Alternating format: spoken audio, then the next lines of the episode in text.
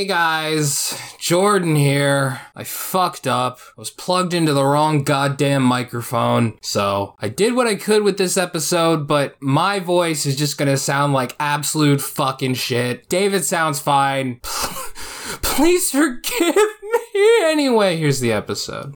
Welcome to Shonen Flop Chibi, a first impressions mini episode where we talk about the first chapter of the series we'll be covering in depth next week. I'm Jordan, and with me today, as usual, is my co-host David. Say hi, David. Hi, David. What series we covering this week, David? We are talking about Iron Knight. So, this is a series that's been often recommended. So, big thank you to our Patreon, Marty, for being a Chainsaw Man tier and requesting this series for us to cover. Really means a lot that you're willing to donate to the show. And also, if anyone else is interested for, you know, just joining the Chainsaw Man tier, you too can help us pick out a series that we're going to do a full episode on.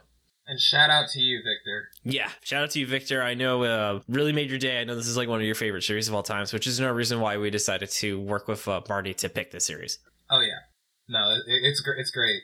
Uh, I definitely got some positives to say about this series. It was a lot of fun reading it. I was surprised, yeah. Let's get into it. Yeah, this is Iron Knight. It was written by Yagi Tomohiro. Uh, the run dates were between December 2nd, 2013 to March 31st, 2014. Had 20 chapters and 3 volumes. Yeah. Not the longest one, which hey, I'm okay with that. Yeah, no, it was. Uh, it's been nice. Uh, Double Taisai was what twenty seven chapters. Yeah, that was pretty meaty. Tim was not prepared for it. Sorry again, um, the chosen son of New Zealand, Tim. I believe he's the prime minister, actually. Really good for him. Yeah, he did just have a baby though, so congratulations, Tim. I know. Congrats to my son with thanks. Uh, or sorry, congratulations, not thanks for having a kid. Making more of your beautiful New Zealand people. Thank you for another bat generation. Uh, speaking of prime minister, I know it's not New Zealand, but in Australia, there's like a video where the prime minister he was like walking through someone's like yard, and the dude like comes out and he yells at like the prime minister of Australia to get off his lawn. God, imagine telling Joe Biden that. Oh, I imagine it every day. Uh, so how about that plot summary? Yeah, it on us. political. All right. Plot summary. Well, I mean, yeah. Speaking of how this was, by the way, we didn't mention this is Oh, by yeah, the dude yeah. who made Red Sprite. So Which, to remind everybody, was a metaphor for the founding of Israel and Hey. the Holocaust. and communism. And communism. So that definitely might have colored how I have read the first chapter of this series. A little bit. Yeah, I feel like well, so. This one is actually going to be all about anti-fascism I, yeah. and the um, founding of um, Canada. oh. That's a safe country. Yeah, Yes. a country that got its independence by asking really nicely that fits. in like 1987. I mean, how else would they do it? exactly. I mean, is England really gonna go to war with Canada? No, no, it's just not worth it. In this day and age? Nah. Nah, fuck that. They just they just had World War II! All right, I know we're getting off topic, so Jordan, lay it on us with the plot summary, por favor. Yoshizume Tepe is a young boy sound asleep when he's rudely awakened by his girlfriend slash cousin, potentially, Himagawa Tsubasa. She excitedly tells him that his father, a policeman, was on the news for catching the vicious serial killer Karasuba Rikio. When the two make it to school, they see fleets of helicopters and are told that gangs are gonna fuck up the town so they should go home. Tepe and Tsubasa meet by a magic chalkboard in the park, where Tepe gets a call from his dad telling him that he won't be able to come home anymore because he's fighting bad guys and probably getting cigarettes. Tsubasa uses the chalkboard to wish that things improved for Tepe before asking him to marry her when, you know, they grow up. After saying yes, Tepe blacks out and, and now all the cool shit starts, okay? Got that out of the way. Yep. City's fucking destroyed. Giant monsters fucking roaming the street. They're goddamn everywhere. When Tepe is approached by Rikio, the serial killer that his dad caught in the first part, but now he has the power to turn into like a big, naked, hairy guy. hmm Big nose. Rikio tells Tepe it's okay because like he's a Tengu. It's not. It's not anti-Semitic. Yeah. Yeah, I was just saying because we did talk about Israel, so uh, you know. Yeah. No. This. Uh. Thank you for for covering that. Yeah, yeah, no, he's he's explicitly a Tengu, don't worry. Rikio tells Tepe that monsters have destroyed the world and the era of chaos has begun, while Tepe realizes that he himself has started to transform. That naked man then grabs the crying 10 year old boy and shows him that the station his dad worked at has been destroyed, along with, uh, you know, his, uh, his cousin wife's house and the school. Tepe winds up in front of the magic chalkboard and seeing the wishes written on it makes him defiantly transform into the Iron Knight, easily defeating Rikio. Tepe is then surrounded by a bunch of demons and declares that he will never stop fighting them. Hell yeah. Uh, man. The series really caught me off guard because I wasn't expecting it to be like a sequel, or I guess a really edgy reboot to Chalk Zone. But there you have it. There's literally like a chalkboard where uh, you write a wish on it, and the wish. I mean, I guess it's implied that it comes true, or at least it just it, it just fills um, Tepe with such uh, with such determination, like an Undertale. I was gonna say, oh, imagine someone goes and just writes "big titty golf girlfriend," and it just took it to the extreme of how to create a golf girlfriend by just ruining the world. It just gives a girl depression. Yep. Yep. Oh my god. Is that what you would write, David? Uh, no, because I already have one. nice. No, Rachel's not goth. She's just a bundle of sunshine. Hmm. Maybe for the Halloween party she's throwing at my house. she just is like, hey, I'm gonna throw a Halloween party at your house. I'm like, oh, okay. David, she might be a goth if she's that excited about throwing a Halloween party. No, maybe, maybe. I don't know. We'll find out. Does she listen to a lot of Tiger's Jaw? No, I don't think she knows what that is. You silly Billy. So, Jordan, though, what were your first impressions of this series?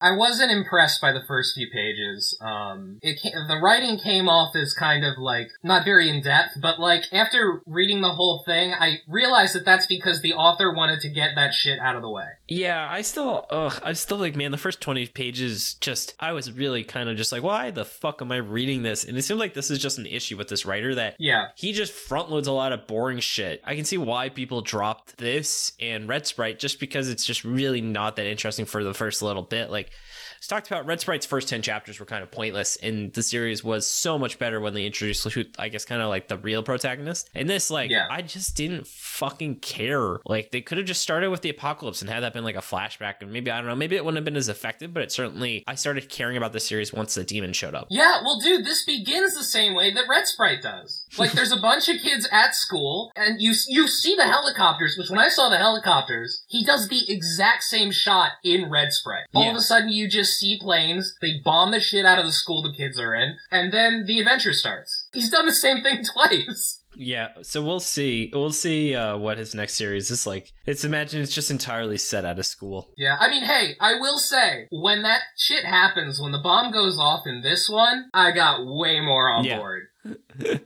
like, you brought it up too. It became very Shin Megami Tensei. Like, the whole thing is just that shift is a very Shin Megami Tensei thing. That's how they all, all the games begin, you know? And this came out in like 2013, 2014, where that style Shin Megami Tensei, because that was like pre-Persona.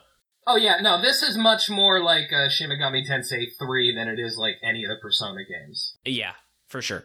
The town is even called Magatama Town or something. Yeah, Magatama is a huge thing in Shin Megami Tensei. Even I don't know whether or not it's intentional, but like, I definitely noticed that. yeah. Unlike Maga Yo Mama, which is just a huge thing in general. Hey! Got him. Jordan's gonna edit that out because he because his mom listens to the podcast.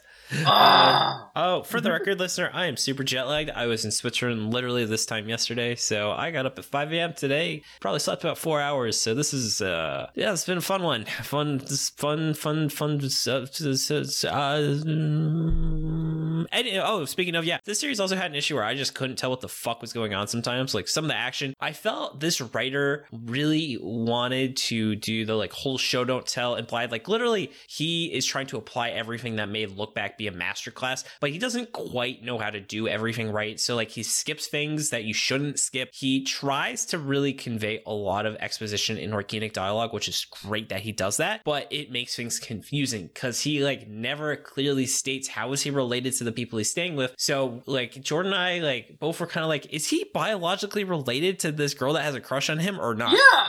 It is not clear if they are actually biological cousins.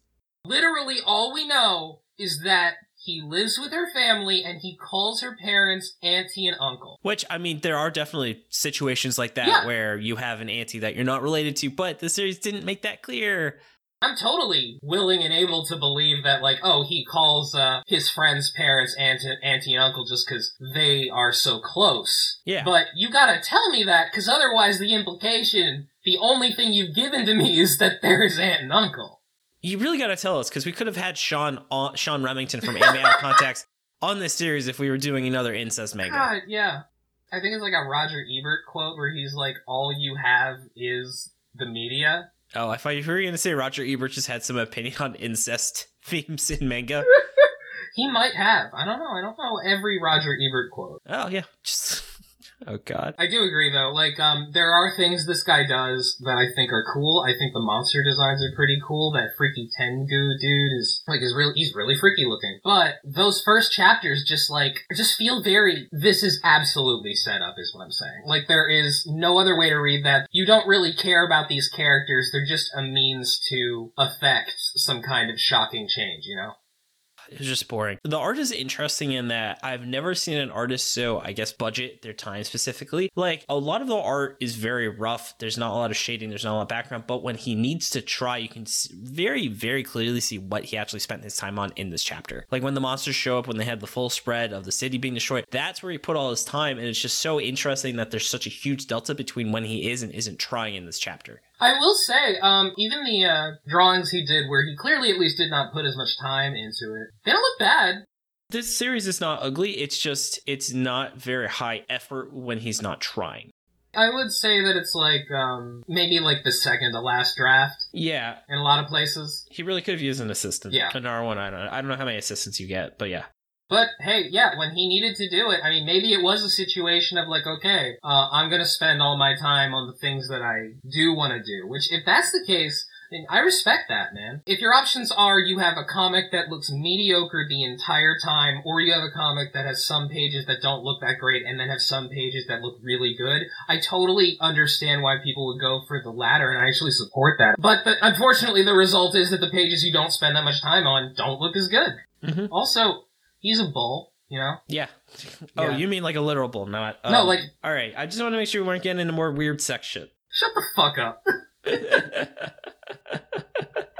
when he goes into like demon mode, the Iron Knight or whatever, yeah, he, he looks like a bull, which, oh boy, okay, um, you know what Guernica is, David? you know I don't know what that is, Jordan. You know, I'm gonna, that's, that's actually my power word, so I'll bring it up later. Okay, so. Uh, Anything else you got to say about the first chapter? I like how they he doesn't fuck around with the romance, even if it may be incestual. At least like it gets resolved, and we don't have to deal with like these weird half harbored feelings that I, I I'm kind of worried that sh- those characters just don't show up again. Like in Red Sprite, so we'll see. Well, if it's like Shin Megami Tensei, then what'll happen is that, no, she'll show up as the, like, representative of the law faction. Yeah, yeah, we'll see. I also uh, wanted to. I mentioned this in our chat, but I want to think in general. This also really reminded me a lot of Devilman Crybaby, where this kind of feels like someone I thought, I thought you said Devil May Cry Baby. I'm sorry. yeah, featuring Dante from the Devil May Cry series. No, Again, Shin Megami Tensei! yeah, there you go. Oh, we should have that as a sticker. Oh, yes, yes, absolutely. A hundred percent. Yeah. And then that was my last little thought is Devil May Cry Baby, which great show on Netflix people should watch. Oh, wait, there is one last thing that I think is important to say, which is that we are already seeing Nazi parallels or social Darwinist parallels. In fact, that has to do with one of my guesses, so why don't we move on to the guesses section? Sounds good to me, friend. David, what is gonna happen next in Iron Knight?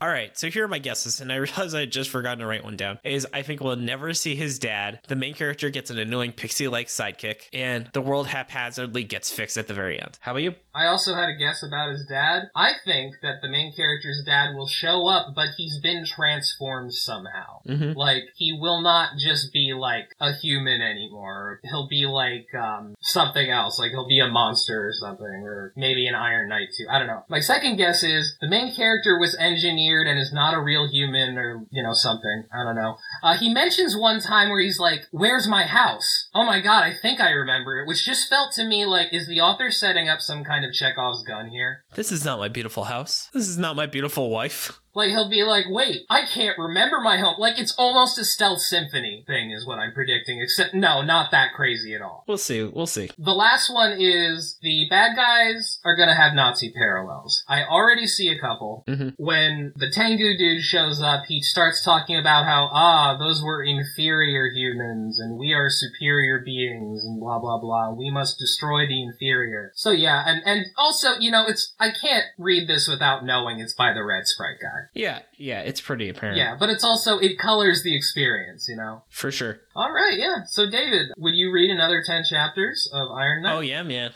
I almost started reading more Yeah. of it after, so this one definitely enthralls me. How about you? Same. I'm on board, man. I like this author. I think he's definitely inexperienced and has room to grow, but like I, I like where his mind is, you know, or at least I like uh he's got talent, David. Yeah, I, I'm excited for what he does next. And then Jordan, what's your power word? Guernica was a village in Spain that was bombed by the Nazis and the Spanish fascists during World War II. And Pablo Picasso painted one of the most incredible and widely known uh, anti-war paintings of all time called Yeah. Guernica, Yeah. featuring front and center a bull. Oh yeah, yeah. I've, I I know what you're talking about. So my power word is Guernica. I like it. Thank you. What about yours? Mine is ignite. I like the pun. Yep. cool. To be clear, because it's probably not, you, you probably don't get it, uh, listener. There is a pun there. Just think about it. You'll get it.